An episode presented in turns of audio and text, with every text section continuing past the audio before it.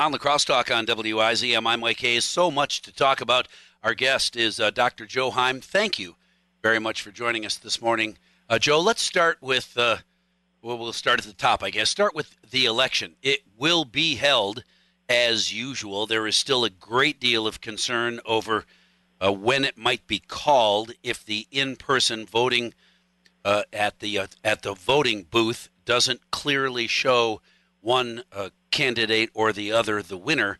It will be uh, uh, uh, uh, announced later in the week, and that's when we start to get into thin ice area because there aren't very many people who trust the mail-in election these days.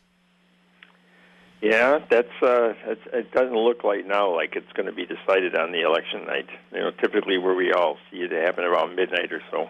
What? Uh, and maybe so we're voting absentee. Maybe we're wrong, and maybe the well, the in-person absentee votes are already at the election site, so there's less chance of them being messed with. But uh, gosh, I even heard someone this morning suggesting that if you're mailing them in, you're giving your ballot to the post office and 99% or 90 he said the vast majority of postal workers are uh, legit and uh, safe and legal and do their and take their job seriously, but they are also being told by their union uh, executives that if you vote for Donald Trump, you're voting yourself out of a job potentially because Donald Trump wants to change, blah, blah, blah. You're going to lose your job. Keep that in mind while you're delivering the mail. Well, that, maybe that means they'll get those uh, those ballots to the uh, the proper place in advance. God, I hope so.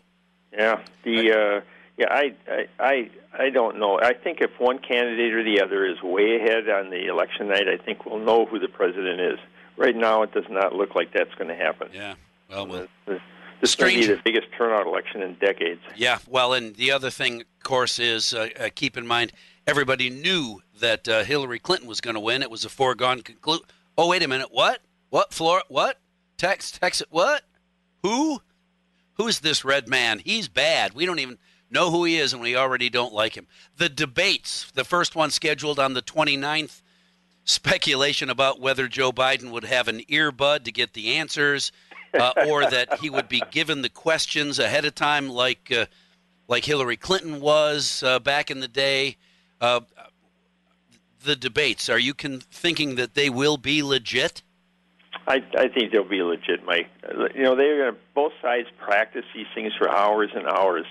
I would bet you that 90% of the questions are already in their heads.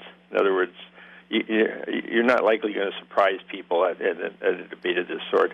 Maybe one or two questions out of the blue might be a surprise, but the vast majority of them are going to be things that uh, that they can practice well in advance, and they both sides will do that. This is normal. Well, and and, and I get that. Uh, lots of practice with lots of potential questions why the Democrats thought it would be necessary to give Hillary a bump because she's uh, was at the time uh, a pretty capable individual who was able to uh, stand on her own two feet for the most part and and think cognitively, answer the questions. If they're going to give her the questions ahead of time, why wouldn't there be some conversation about giving Joe Biden the questions ahead of time? Well, if I remember correctly, Hillary got questions in advance during the debates, not not the presidential debates, during the primary debates. Oh, was it primary? I don't believe. Yeah, I don't think she got any questions for the general election debates. So she was on her. And by the way, she won all three debates, didn't she? Uh, how well? How much did that help her win the election? Yeah, not very well. And and it's funny that you say that because I wonder what uh, every time there is a poll and uh, your candidate isn't doing really well, does that motivate those individuals to get to the polling place and vote their guy in? Because I heard yesterday my guy is behind, and darn it, I'm not going to let that happen. Yeah, I think it does.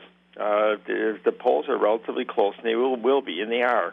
Uh, I think that does motivate both sides, frankly.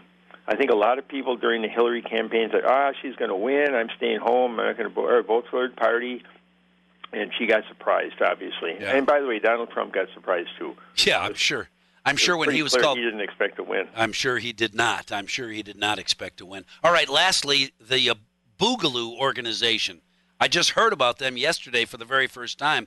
An extreme right-wing group that is threatening violence if they feel the election didn't go smoothly. What do you know about this group? Uh, very little. Uh, they've been involved in some of these uh, protests. I know they show up sometimes as the anti-protest groups. Basically, uh, they're prone to violence. Uh, I, I don't wouldn't call them a terrorist organization, but uh, Yet. they, they they've been you know accused of that anyway. You know, it's both sides seem to have their radicals, don't they? Yes, you know, they the Boogaloo do. Boys, QAnon, uh, white supremacists on one side, and the Black Lives Matter on the other. And Antifa, don't forget those guys. There's, Oh, Antifa, I'm on, sorry. On both sides of of uh, this election, there are groups ready to ball up their fists and make it nasty. Dr. Heim, thank you for talking with us this morning. We could go forever. I appreciate uh, you talking with me this morning. We'll definitely do it again. Be right back.